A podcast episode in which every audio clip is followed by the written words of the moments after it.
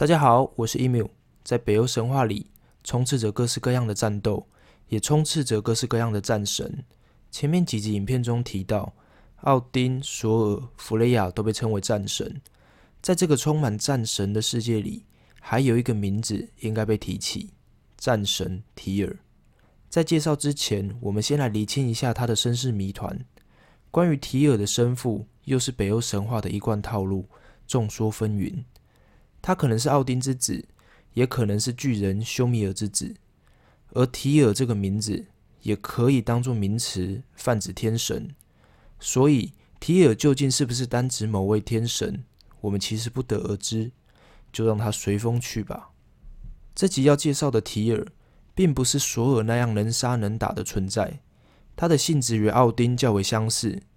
提尔常住在英灵殿，女武神瓦尔基利可供其差遣。与奥丁一样，提尔也具有引发战争的能力。提尔的神格形象也象征了荣耀与勇气。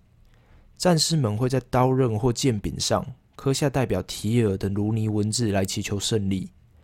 结合以上原因，人们也将提尔推上了战神的位置。提尔的外形上有个特征，他只有一只手，故提尔又被称为单手之神。他是一位重义气且不畏牺牲的神。断臂的原因，在以下故事中为各位娓娓道来。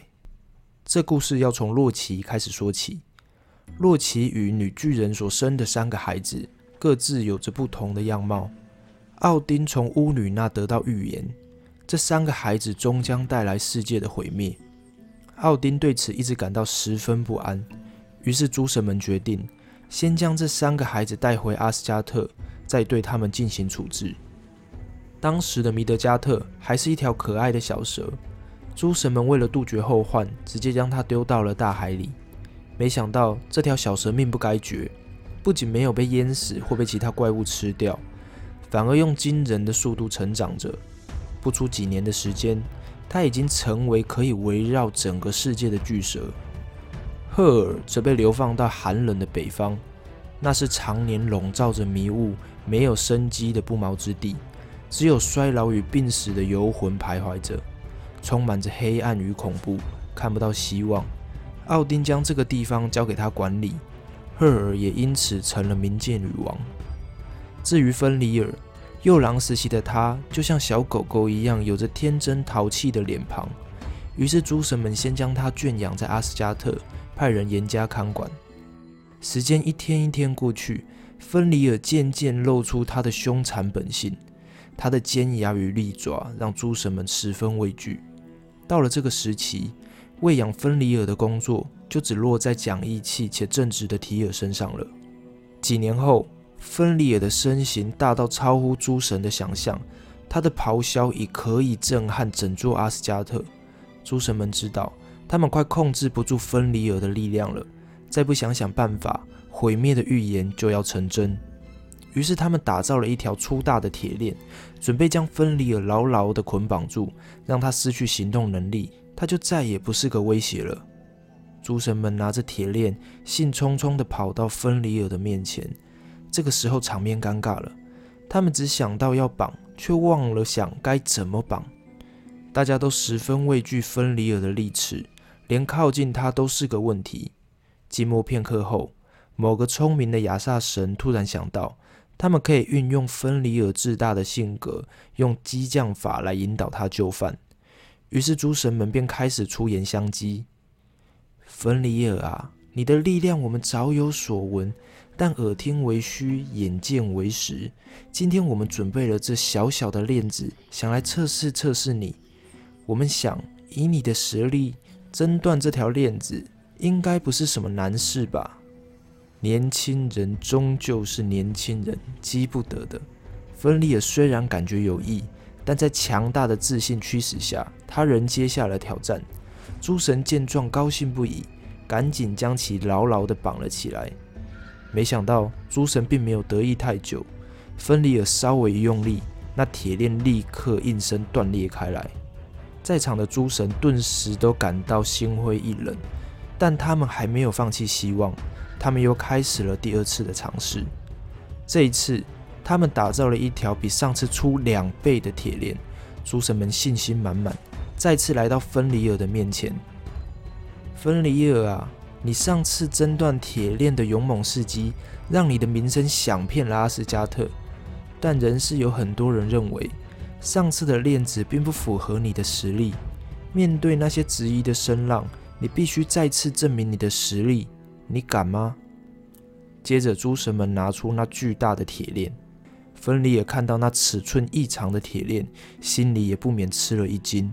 但是，年轻人终究是年轻人，急不得的。他仍旧接下了挑战。这一次，芬里尔感到没有那么容易了。他奋力的挣扎，仍然无法摆脱铁链的束缚。正当诸神们感觉胜利在望时，芬里尔开始用利齿啃咬铁链。这招居然奏效了。芬里尔最后还是咬断了铁链，诸神们看得目瞪口呆。在铁链断裂的当下，他们的心也跟着铁链一起碎了。虽然无奈，他们仍需坚强地面对宿命。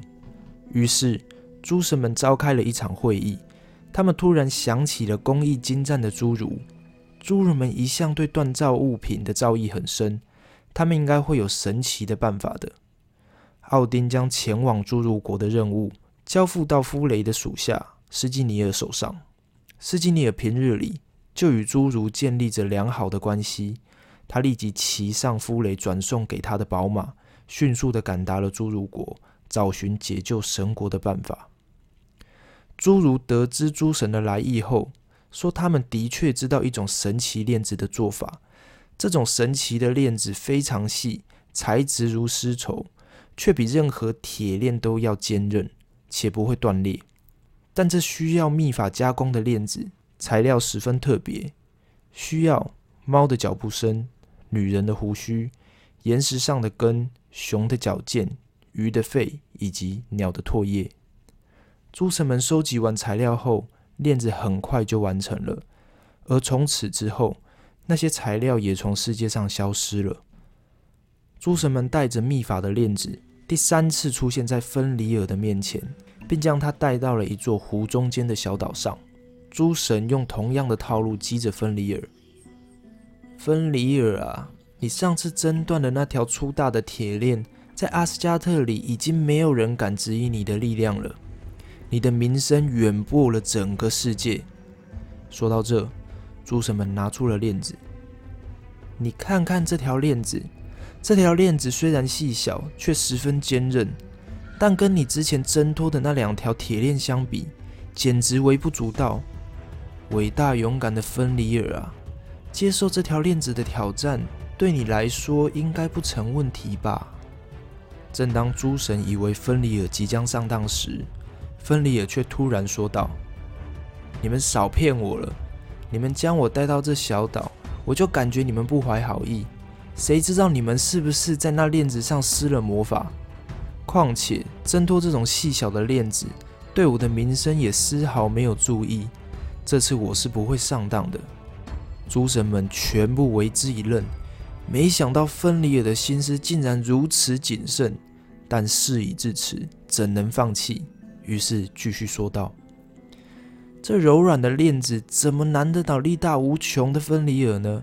让我们开开眼界吧。”如果最后真的无法顺利挣脱，我们会帮你解开的。你敢不敢再试最后一次？年轻人终究是年轻人，急不得的。芬里尔的心被打动了，他沉思了片刻，最终接受了诸神的挑战。但为了保险起见，他有一个条件：他需要一位神将手臂放进他的嘴里作为担保。这个要求让诸神们吓坏了。诸神们本来就十分畏惧芬里尔的利齿，现在这情况摆明就是要骗芬里尔上当，那手臂肯定就是有去无回的。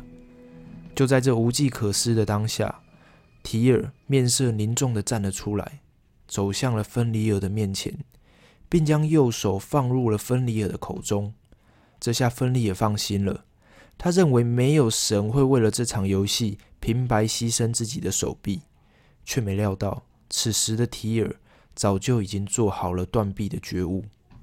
在提尔的示意下，诸神快速地将芬里尔绑了起来，固定牢固之后，诸神们纷纷大笑了起来。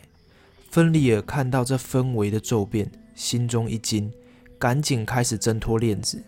但这一次，他无论用了多大的力气，这条链子仍然没有任何松动的迹象，反而变得越来越紧。芬里尔发现大事不妙，用眼神示意提尔赶快将链子解开。这时的提尔。竟然也和其他诸神一起大笑了起来。他说道：“哈，不可能的！我们花了一番心力才将你绑了起来，打从一开始就没有要为你松绑的打算。这是一条秘法制成的链子，你永远都无法挣脱的。”芬里尔心中瞬间涌入了极大的愤怒与悔恨，但一切都已为时已晚。在诸神众声大笑之际。他应声咬下了提尔的右手，这下子在场没有人笑得出来了。为了完全困住芬里尔，诸神还用了粗铁链连接捆绑他的链子，并将铁链固定并深深地埋进地底，还找来一块巨岩压在上头。